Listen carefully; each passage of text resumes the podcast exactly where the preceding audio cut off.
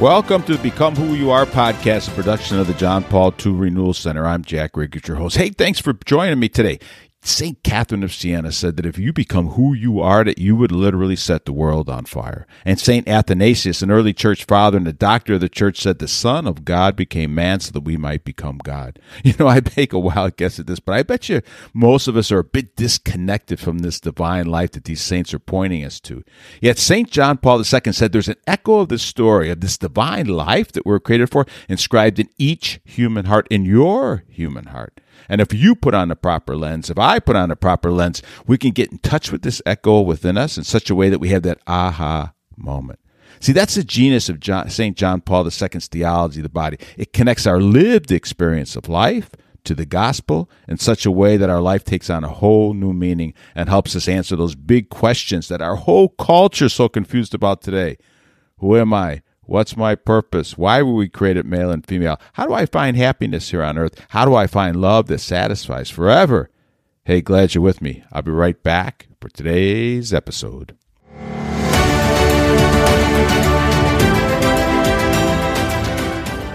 Well, you are invited. Mark Schmidt and I are inviting you to join us. We're going to St. Peter's Square and we're going to be uh, unpacking St. John Paul II's uh, theology of the body. What he, what he did was, and I don't know if you're aware of this, but if you can go to you can go to Rome, and when John Paul became pope, and they have general what's called general audiences, and if the pope's in in town, if he's in Rome, if he's not traveling, he will generally go out and give a, uh, a short talk, and it's so cool to be able to see that. And he goes around in the Pope mobile, et cetera, et cetera. I've been there before; it was very cool stuff. Well, when John Paul became pope in '78, he had already written out this whole manuscript by hand, which which which he called theology of the body, man and woman. He created them, and it was just this prophetic voice. What happened with John Paul II he grew up in a communist country. He saw this totalitarian state that we're seeing now. We'll be talking about that as we go forward here a little bit. Um, but but he saw that and he said but what the communists could not do in Poland the sexual revolution, this cultural Marxism would do. So these are atheists, right? So they want to take God out of the culture, and then then they want to destroy marriage and the family, which is uh, you know created in Imago Dei. It, it's sacramental sign of God Himself in in the culture and into the world, right? So look at if there's an evil force out in the world, John Paul said, and and there is, we know there is. He's going to do what? He's going to take down marriage and the family. That's how you can really destroy humanity. This is what we're seeing today. So we'll be talking about that today. We're going to take this catechesis. This catechesis is as fresh today as the day that John Paul delivered it. In fact, even more so. John Paul predicted this. You know, every time there's a, a, crisis in the world, a crisis in the church, you know, God brings a prophetic voice into the church and into the world. And John Paul II was that prophetic voice coming out of, again, uh, uh, Marxism, communism. He saw what socialism could do. You know, it's a dehumanizing effect. It, it's uh, this collective. You know, you are no longer an individual person that joins in community and in communio, which is which is the vertical. We bring God into our lives and into the culture, and then we spread out in the community. It's really a community of love. Well, the communists are atheists. They want to destroy that and destroy uh, marriage and the family along with that. Right. So John Paul saw this very prophetically and so uh, he he stepped in and he started this catechesis. In those days, when John Paul became uh, Pope, you know, the the popes weren't supposed to publish books for some reason. It changed. You know, Pope Benedict uh, uh, did a number of books while he was was Pope. But anyways, when John uh, Paul II first became Pope, it, he wasn't really sure if he should uh, publicize it or, or go, you know write a book and then have it printed out. And um, so he un, he unpacked ended up unpacking these in these 129 general audiences and when they put it all together he answered these big questions you know who am i? What's my purpose? Why were we created male and female? How do i find happiness here on earth? How do i find love that satisfies forever? And then the culture had all these questions uh, they still do today right Pre, about premarital sex and the use of contraception and same-sex uh, marriage and, and these gender ide- ideologies that have come into the culture now how about divorce and abortion and all of those questions that everybody uh, asked. And John Paul stepped up so confidently, so beautifully, and he said, God has a plan for this. Jesus Christ and his church can answer those questions for you.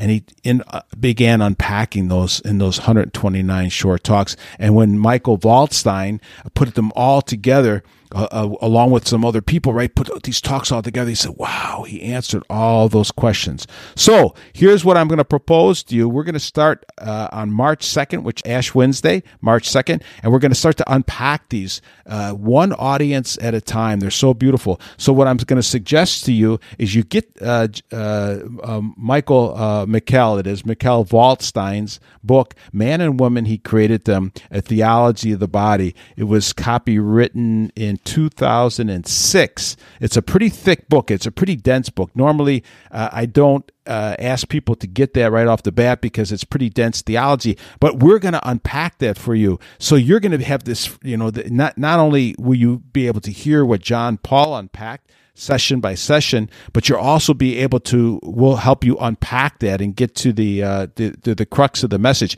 And we're also going to be bringing some contemporary stories into this and how it can it can untwist all of this confusion that we see today.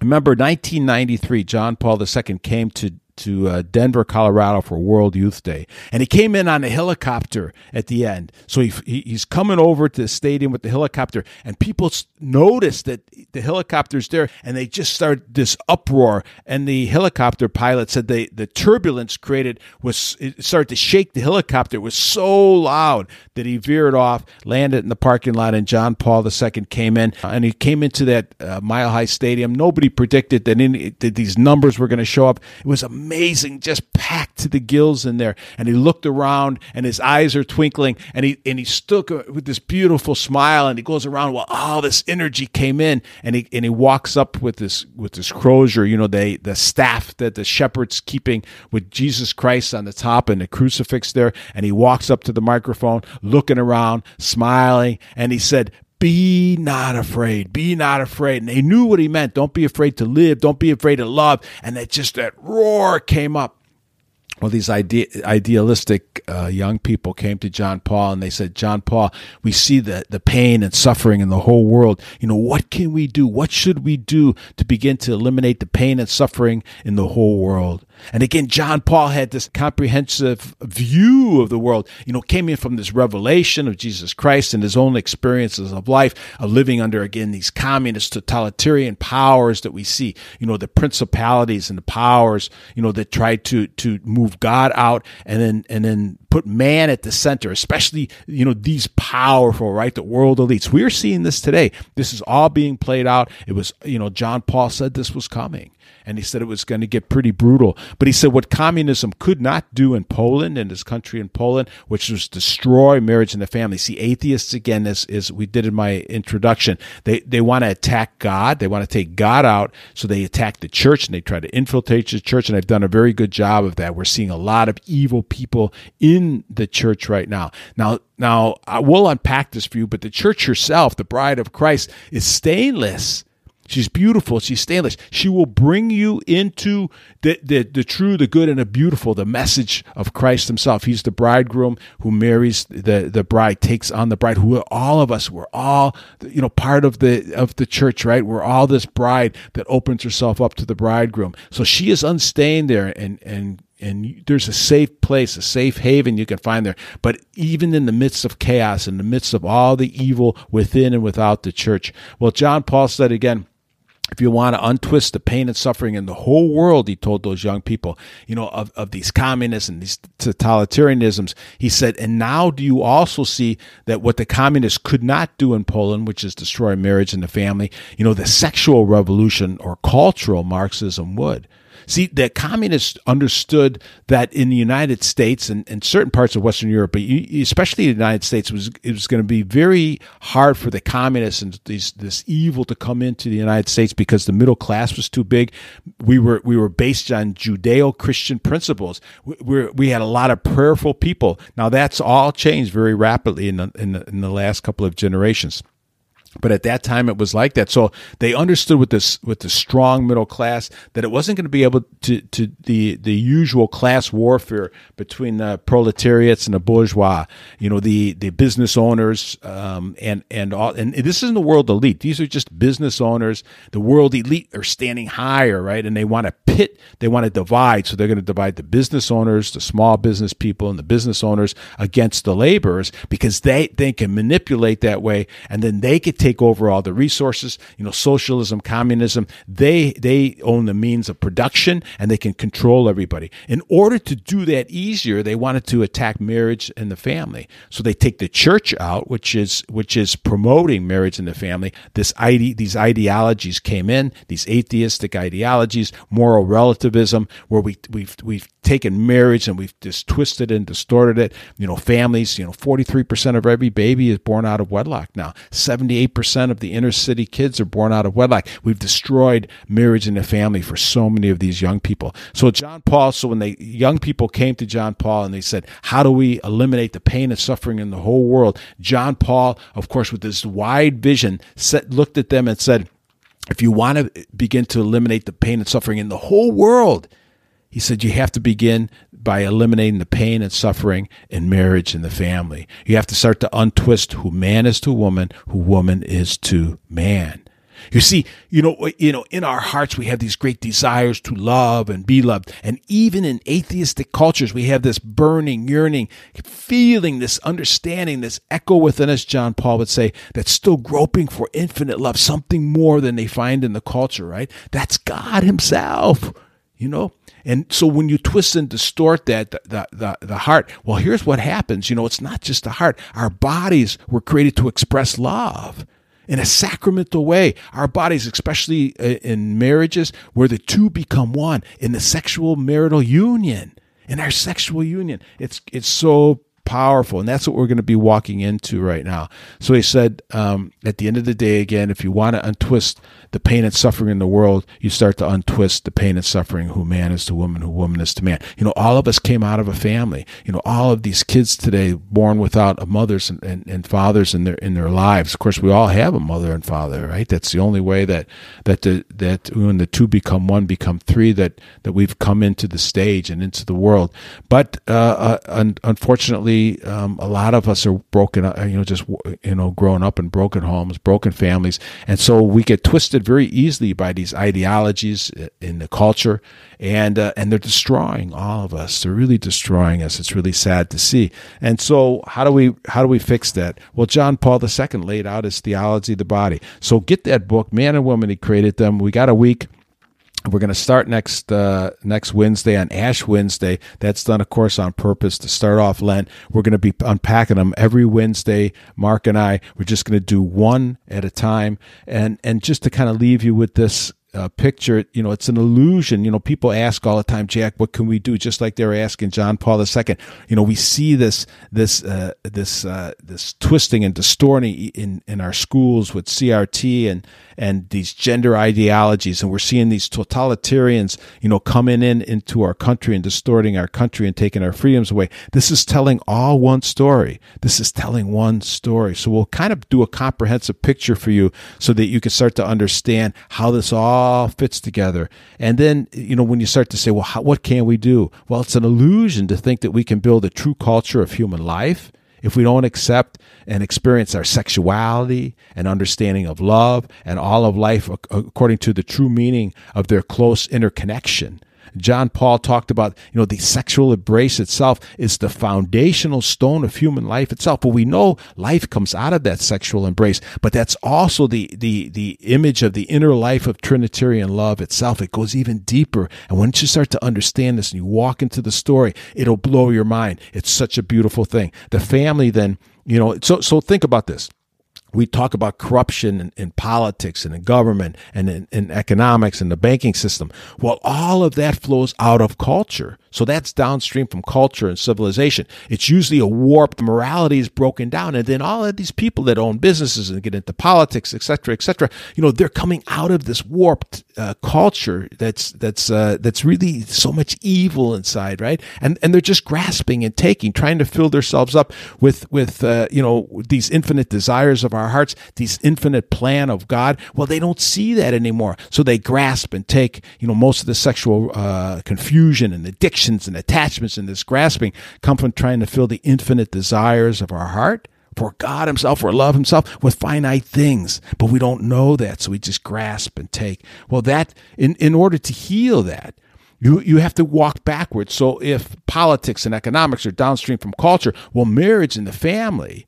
are upstream from the culture and civilization. In other words, if you want to cure and you want to start to to untwist the pain and suffering and and these uh, you know the, these twisted ideologies, etc., in the culture, you have to work your way back to marriage and the family.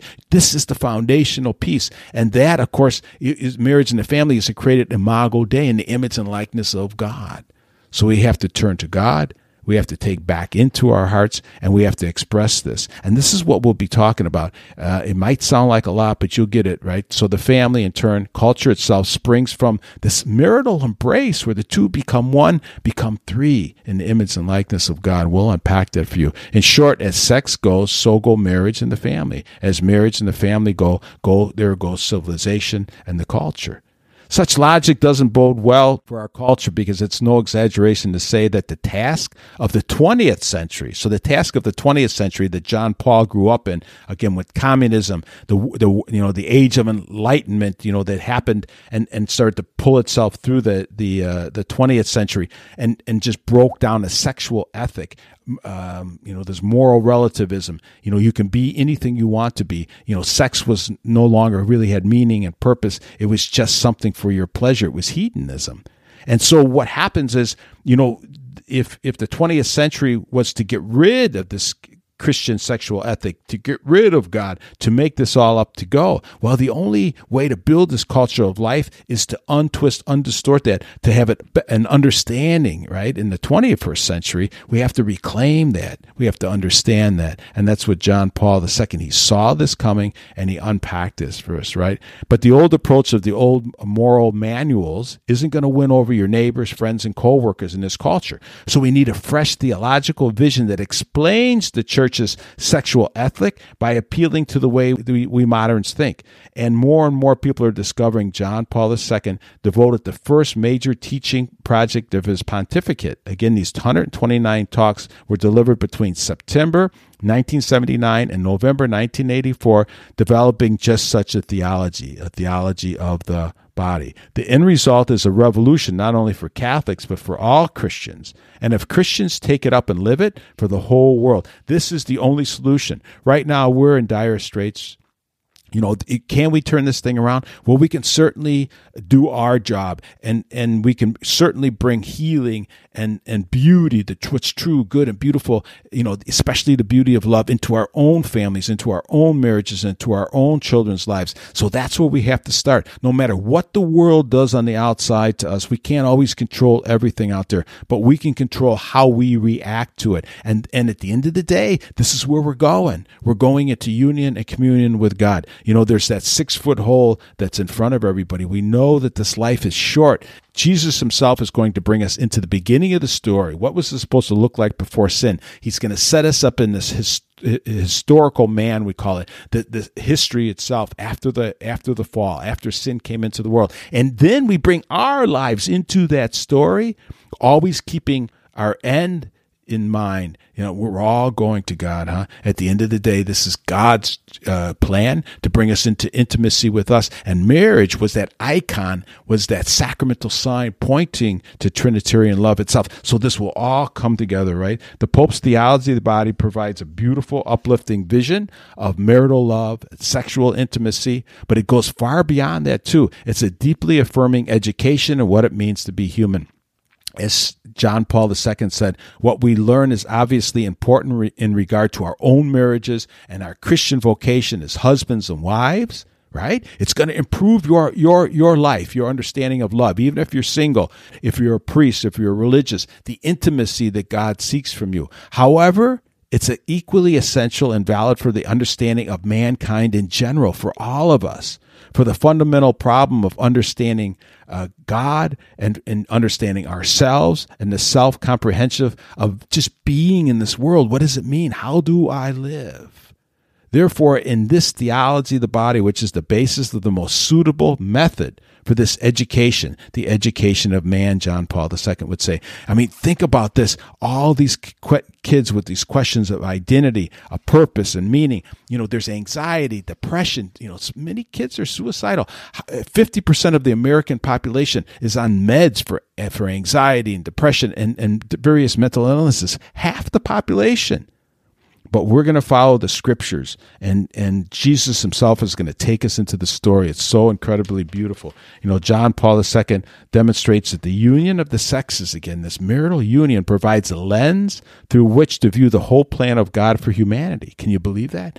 God's eternal plan is to marry us. We'll see this all through the Old Testament, all through the New Testament.